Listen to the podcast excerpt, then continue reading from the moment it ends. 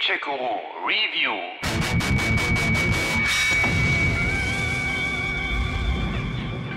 Hello, it's me, Mario.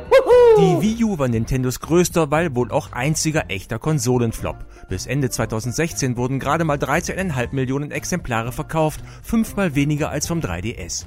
Dabei wurden weniger als 100 Millionen Games für die Wii U verkauft. Unter 200 Millionen geht für Nintendo eigentlich gar nichts.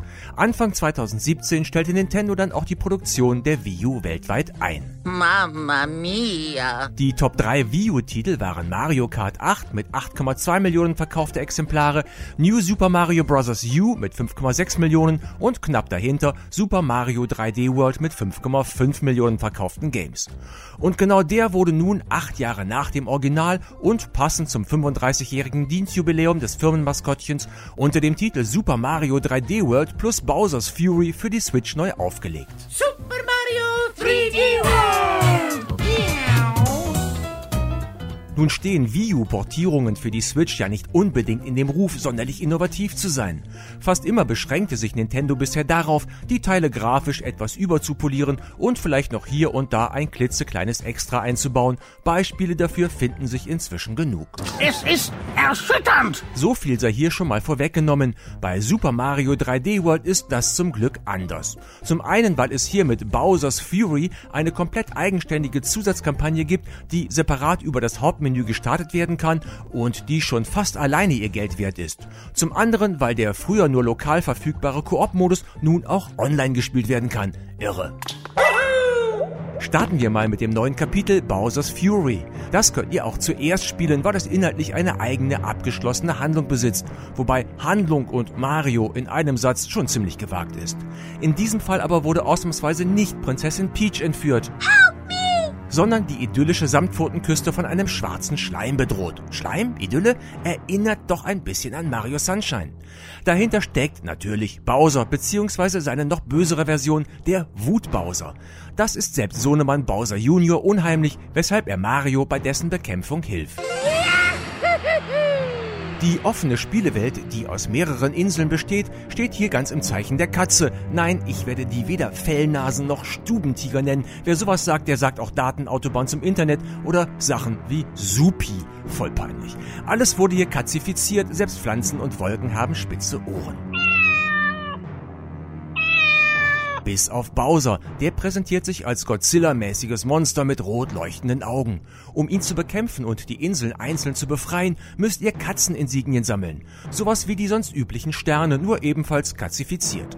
Habt ihr genug davon gesammelt, läutet ihr eine riesige Katzenglocke, die es auf jeder Insel gibt und der Bossfight gegen den Wutbowser startet.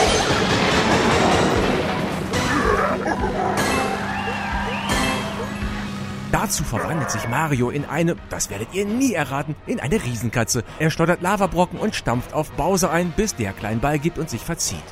In den 35 Jahren von Mario Bossfights gehören die hier klar zu den beeindruckendsten. Aber auch sonst habt ihr einiges zu tun im Katzen County.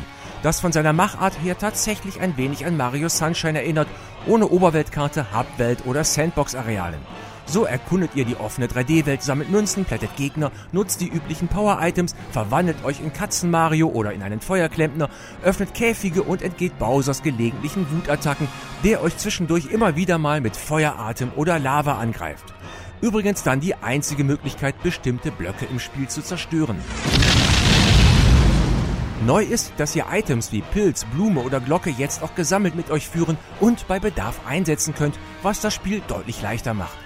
Was aber nicht bedeutet, dass Bowser's Fury jetzt übermäßig einfach wäre. Besonders einige Jump-and-Run-Abschnitte sind da schon ziemlich anspruchsvoll. Oh no.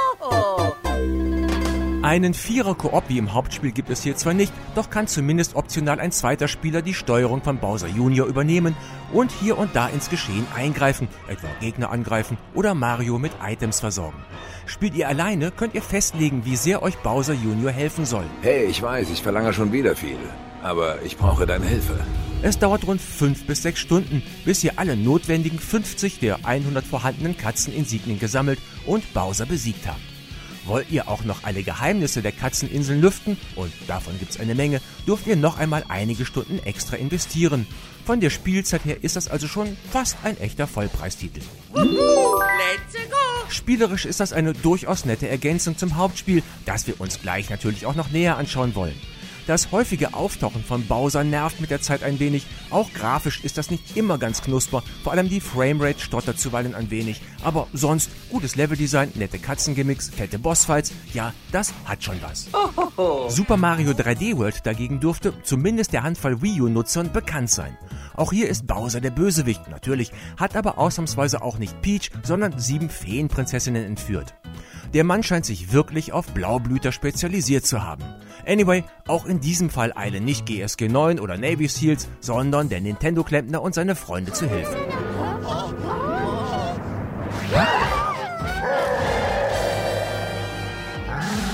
Was das Leveldesign angeht, gehört Super Mario 3D World zu den besseren der da ohnehin schon gut aufgestellten Mario Games.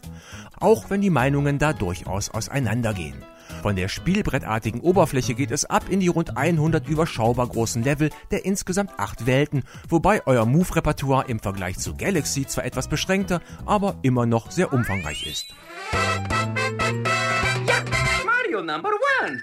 Da schlittert ihr über zugefrorene Seen, seid als Schatten an der Wand unterwegs, hüpft, springt und klettert und verwandelt euch in Tanuki, Boomerang oder Katzenmario oder vervielfacht euch mit Hilfe des Kirsch-Items. Und da ihr als Katze auch extremst gut klettern könnt, geht's da in den Leveln auch schon mal schön in die Höhe. Wer die Wii U-Version bereits gespielt hat, wird hier nichts Neues entdecken. Das Leveldesign wurde eins zu eins übernommen, ist aber trotzdem, dank enormer Abwechslung und den vielen kleinen Überraschungen, noch immer wieder spaßig. Da rauscht ihr auf dem Rücken eines kleinen Dinos durch Wasserwelten, es gibt Autoscroller, Speedrun-Abschnitte oder Schlittschuhfahrten, Geisterhäuser, Wüstenareale, Winterwelten, Strände, einen Zirkus oder die drehbaren 3D-Toad-Areale und einen neuen Fotomodus. Selbst auf der ja sonst eher ruhigen Oberwelt ist einiges los.